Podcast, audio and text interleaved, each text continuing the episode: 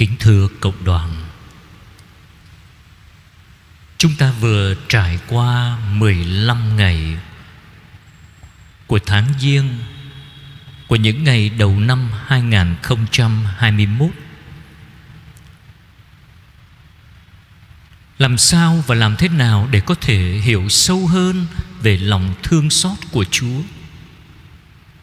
Vâng để có thể hiểu sâu hơn về lòng thương xót của Chúa Chúng ta cần phải bắt đầu với quà tặng của Thiên Chúa. Đó là sự sáng tạo thế giới mà chúng ta đang sống. Thánh Kinh vừa tường thuật lại cho chúng ta. Thánh Kinh cho chúng ta thấy, Thế giới chúng ta đang sống được sáng tạo từ hỗn mang. Nghĩa là không có cái gì có sẵn trước khi thế giới này được tạo thành.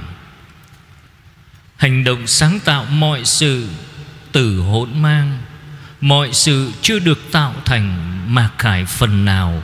Cuộc sáng tạo này là một cuộc là một quà tặng thuần khiết Khởi đi từ sự tốt lành Khởi đi từ sự thiện hảo của Thiên Chúa.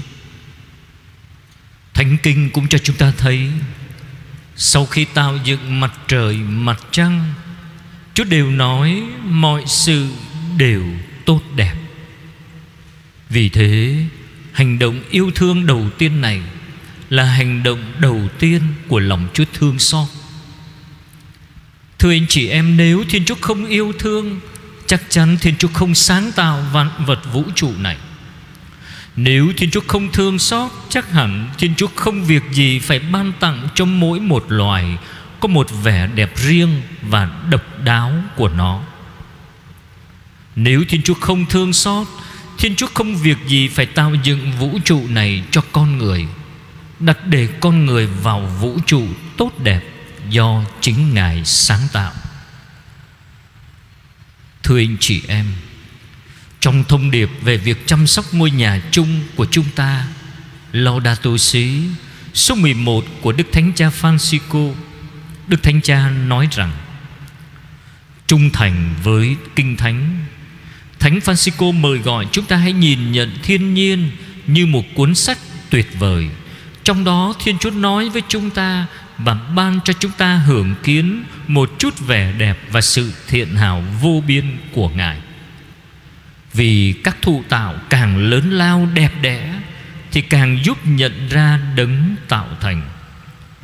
Thực ra, quyền năng vĩnh cửu và thần tính của người Trí khôn con người có thể nhìn thấy được qua những công trình của người từ khi Thiên Chúa tạo thành vũ trụ.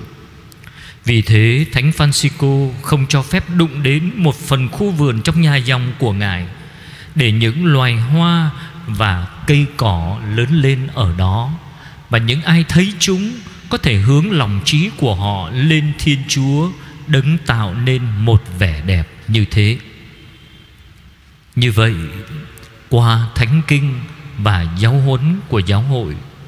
Chúng ta biết chúng ta không những chiêm ngắm những vẻ đẹp của tạo vật do Chúa tạo thành, Nhưng qua các tạo vật, Qua những vẻ đẹp phong phú Của những bông hoa, của muôn loài, Còn cho chúng ta thấy Chúng ta đang sống trong lòng thương xót của Chúa.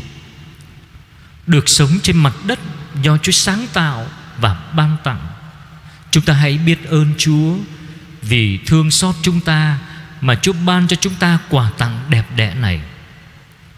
Nếu mọi tạo vật phản chiếu sự huy hoàng Và vẻ đẹp của Thiên Chúa, Thì sống trong vũ trụ này.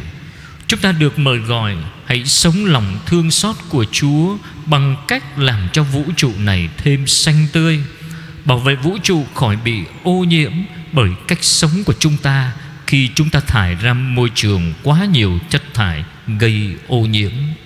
Nhưng ngay cả môi trường tinh thần cũng thế.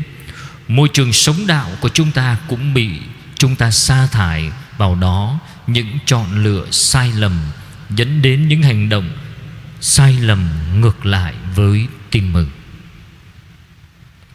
Lạy Chúa, Con tạ ơn Chúa về quà tặng sáng tạo kỳ diệu Chúa ban tặng cho chúng con Vì lòng thương xót của Chúa. Con cảm ơn Chúa vì Chúa sáng tạo. Chúa sáng tạo vì yêu thương Mà là nguồn gốc cho tất cả mọi sự. Mọi thụ tạo xung quanh con Đều phản chiếu tình yêu thương xót của Chúa.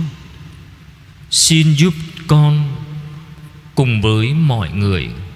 Cũng biết phản chiếu vẻ đẹp của lòng Chúa thương xót Trong môi trường sống của chúng con Khi chúng con biết bảo vệ Làm sạch Xanh và đẹp môi trường chúng con đang sống Trong đó có cả đời sống tinh thần Lạy Chúa Giêsu, con tín thác vào Chúa.